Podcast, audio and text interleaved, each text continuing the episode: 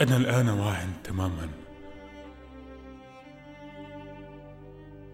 لكن هذا لم يمنع تواصل الرؤى التي تطاردني.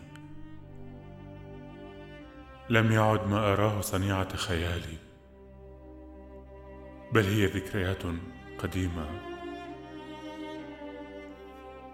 عادت للحياة. رأيت المجازر والمحارق. وسمعت توسلات الأبرياء وفي الخلفية كان هناك صوت يسأل بتذمر أين كنت؟ هل كنت مشغولا بأمور أخرى؟ وبدوري تساءلت أين كنت حقا حين دعوني عبثا دون جدوى؟ أين كنت حين تضور الأطفال جوعا؟ حين عانوا حين قتلوا حين التهمتهم الوحوش الضارية لطالما شعرت أن الخلود أهم وأنني لست مضطرا لأن أشغل نفسي دون مبرر بالمعاناة الدنيوية لكن أن تصبح فريسة في براثن نمر جائع حتى وإن لم يتعدى الأمر كونه حلما. ببزوغ الفجر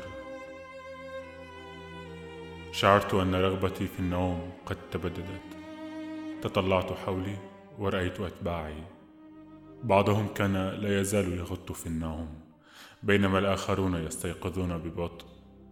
وشعرت فجأة برغبة ملحة في الهرش في كامل جسدي وأخذت أحك قدمي ويدي وبطني ووجهي. اللعنة على القمل والبق صاح أحدهم. ألا تحب صحبتهم؟ صاح آخر. وتعالت الضحكات من هنا وهناك. حين كنت إلها مطلق القدرات كثيرا ما سمعت ضحكات البشر. ولا بد وأنني قد سمعت مثل هذه الضحكات تحديدا لكنها اليوم تخبرني بأمور أخرى جديدة.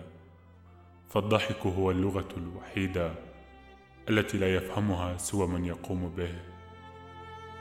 وربما تنم ضحكة صاخبة عن مزحة لا تستحق سوى الابتسام عن العصبية أو الغباء أو يتطلب الأمر قدرة من الخبرة والحدس كي نستخلص نستخلص من الضحك إحساس من يغرق. ويظن لبرهة أنه ممسك بطوق النجاة. من تخلو حياته من المعنى ومن نسي لأمد طويل كيف تكون السعادة. من يفر من ذكرياته يضحك لكنه ضحك أليم. لكن في هيئتي الحالية هل أنا قادر على الضحك؟ توقفت عن التفكير وعدت ثانية لحك جسدي. وجعلتني